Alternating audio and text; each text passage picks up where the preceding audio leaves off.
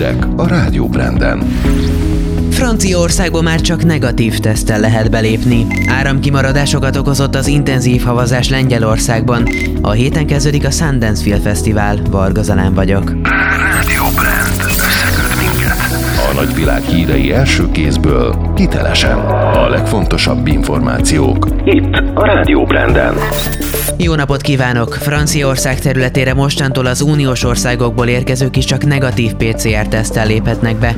A hatóságok elsősorban a légi és a tengeri úton érkezőket ellenőrzik, a repülőtereken és a kikötőkben. Az új szabályozás alól mentességet élveznek a határmenti ingázók és a fuvarozók. Belgiumban szerdától tovább szigorítanak, megtiltják a nem létfontosságú utazásokat, így próbálják megfékezni a vírus mutációk terjedését. A beutazókat és a kiutazókat is csak nyomós indokkal engedik át a határon. A szigorú szabályok a belgákra is vonatkoznak, akiknek az országba lépésük után hétnapos karantén kötelezettséget kell vállalniuk, és két negatív PCR-tesztet is fel kell mutatniuk. A tervek szerint a szigorítás március 1-ig tart. Európa szerte egyre több helyen jelenik meg a koronavírus új mutása, amelyet Nagy-Britanniában azonosítottak először. Németországban több kórházban már ez a felelős az új járványkitörésekért, közölte a szövetségi kormány kancellária minisztere. Hangsúlyozta, hogy az új, könnyebben terjedő variáns megjelenése miatt is ki kell tartani az országos zárlat mellett. Németországban december közepe óta zárva vannak a nem létfontosságú üzletek, a közoktatás ügyeleti üzemmódban működik. A szigorítások révén nagyjából 10 napja már enyhül a járvány második hulláma. Közben az Európai Bizottság azt javasolta a tagállamoknak, hogy szigorítsák beutazási szabályaikat a koronavírus mutációinak terjedése miatt.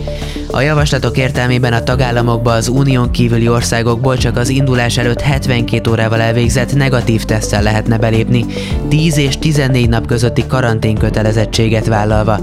A bizottság ezen kívül megtiltana minden nem elengedhetetlennek minősülő utazást az unión belül. Lengyelország keleti részén áramkieséseket okozott az intenzív havazás, a kárpátaljai vajdaságban több helyen leszakadt a villanyvezeték, tegnap dél körül még 40 ezer háztartás volt áram nélkül. A tűzoltókat 180 alkalommal riasztották, főként a leszakadt faágak és a kidőlt fák által eltorlaszolt utakat tették járhatóvá. Hivatalosan is átadták a magyar állam támogatásával készült székelyföldi sípáját a Hargita megyei Székelyvarságon. A környék egyetlen ülőliftes, korszerűen kivitelezett sípájája egy hete nyílt meg próbaüzemben.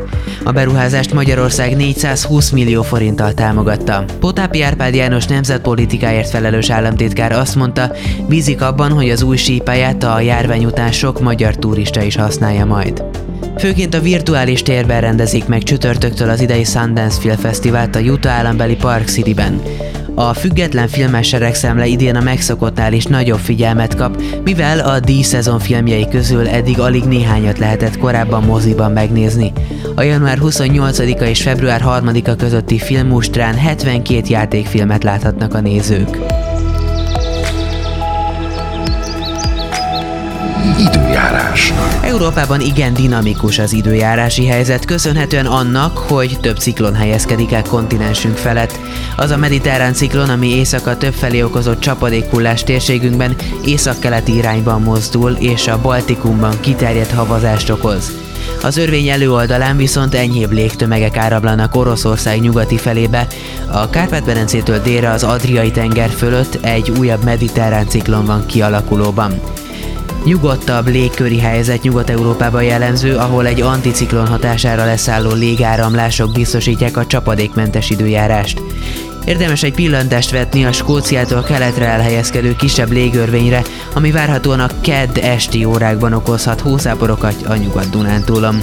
A hírszerkesztőt Varga Zalánt hallották, egy óra múlva ismét jövök a legfrissebbekkel. Rádió Brand.